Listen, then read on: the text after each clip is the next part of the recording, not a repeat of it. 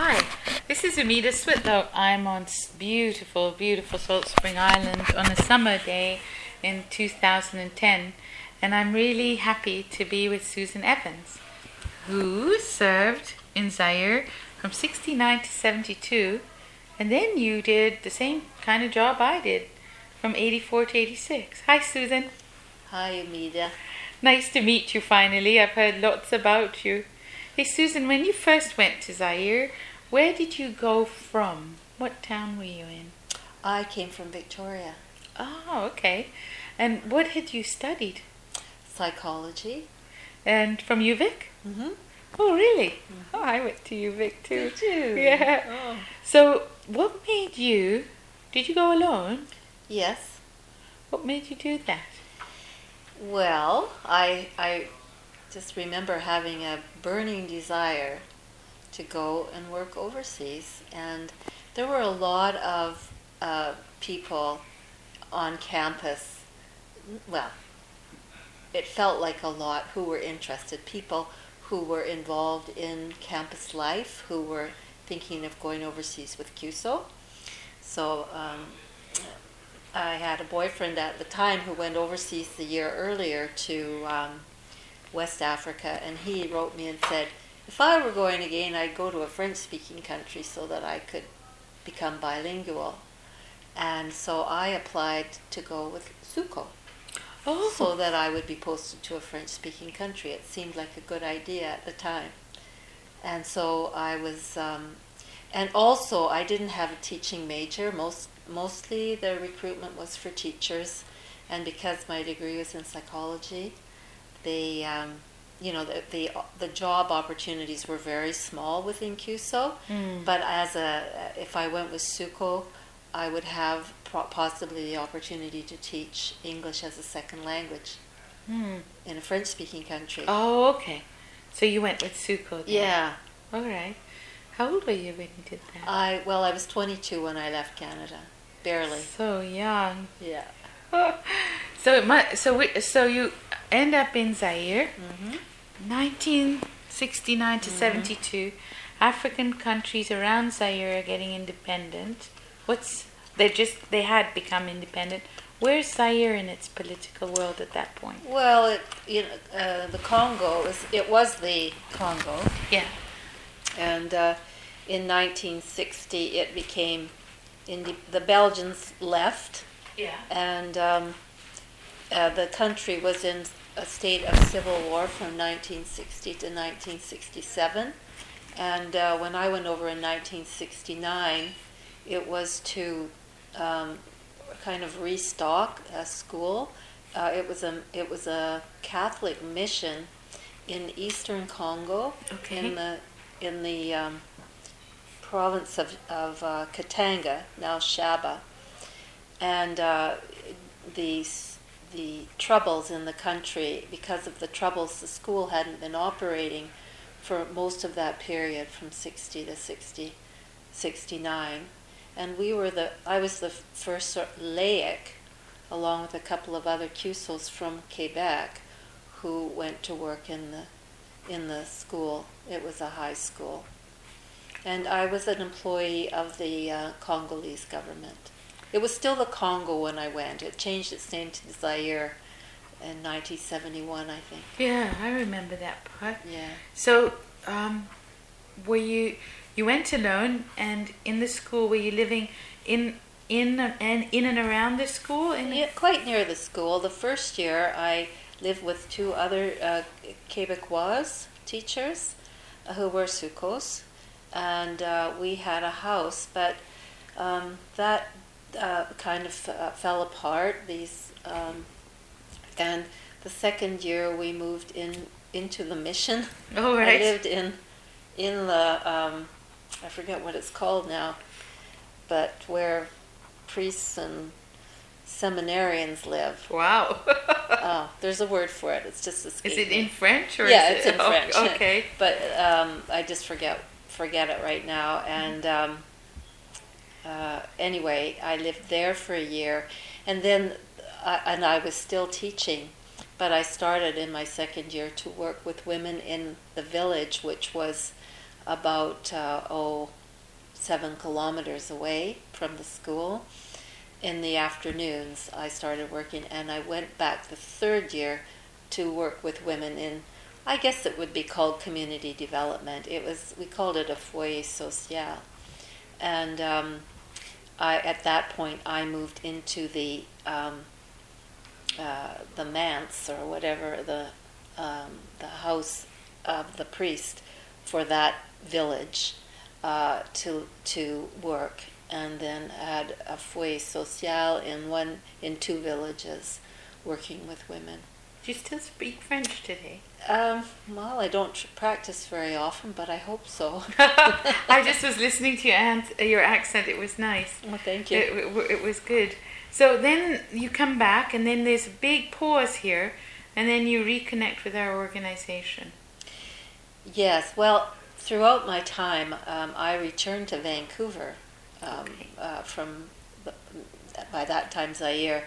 And um, almost right away, I got involved with uh, uh, a Southern Africa Action group, uh, anti apartheid group, and other Ah. activism, and uh, ah, I've heard about you guys. was involved in. Um, in, in establishing the the uh, development education resources IDERA in Vancouver. yeah. Oh, Yeah, really? yeah, Okay. was I think the first chair of that organization. Wow. So um, I never and, and we all we rented a space um, many organ NGOs in a building uh, on uh, Vancouver near Burrard and Broadway.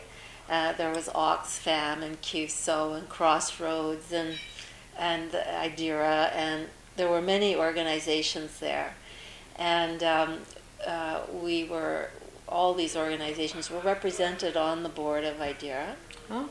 and uh, so I didn't really lose touch with CUSO, and uh, and you know at some point applied to work as BC coordinator. It was called BC Coordinator. It was called uh, it was called uh, regional coordinator Okay. For British Columbia. I'm sure you did a lot more than we do now. 'cause our Uh. main role was is public engagement. In those days, you did recruitment, assessment, and all that stuff, didn't you? Yeah, um, and uh, we did what what we did that that I um, thought was very important was um, development education. Okay. Um, the, actually, the the RVs and uh, and uh, one of the other staff people did most of the recruitment work. I wasn't that involved in recruitment, but I was very interested in development education. And we had a, a um, there was a concept at the time called linkages, which meant that reciprocal learning back and forth Okay. and uh, so uh, and I was felt very strongly about that linkages were really important. That Oh, we were having these exchanges of people, and at that time, actually, recruitment was we weren't sending so many. CUSO wasn't sending so many people overseas by then. It was more like uh, trying to fund projects overseas through NGOs. There wasn't that much bilateral anymore, government to or CUSO to government, and it was an attempt to um, uh, recruit host nationals who had the skills to do the jobs, but be try to provide some funding so that the, so that those salaries could be paid. So there was less emphasis on sending Canadians at that time. I was listening to you uh, having a conversation with uh, other people on Salt Spring earlier this evening, and I was really inspired. I was thinking about what what a great uh, mentor you would be. So I, I'm going to ask you at some point to be my mentor because you wow. did this work already, and I'm still young at it, and uh, and I guess you still continue with international development in different ways. What do you do Mhm. now? Well, what did you do when you come back, came back? You did the idea. Oh, well, I, I had a career in the um, Attorney General's Ministry of the provincial government, Yes. but and then I worked uh, as a volunteer in international development, as I've mentioned. And when I moved here, that was 1986. I left the CUSO job to come here, and um, we we had some small businesses here, and uh, Mm. I um, I would I had like we we had an, a bed and breakfast inn, and I had the Voice of Women arpilleras from Chile that I sold, just in Oh, small ways. I didn't have a lot of time, but after I retired. Um, uh, we initiated the Seeds from Malawi project. Yes, everyone. 2003. I just got a folder, a little pamphlet for that. And what's the um, website for Seeds of Malawi? It's uh, www.seedsformalawi.org. Okay. And it's a very basic website. All right. And what is the, what is that that NGO actually doing? what we do, well, first of all, let me say this is a project of the Salt Spring Island Garden Club. Oh, okay. This Yeah. is even better. Yeah, Gardeners. right, It is.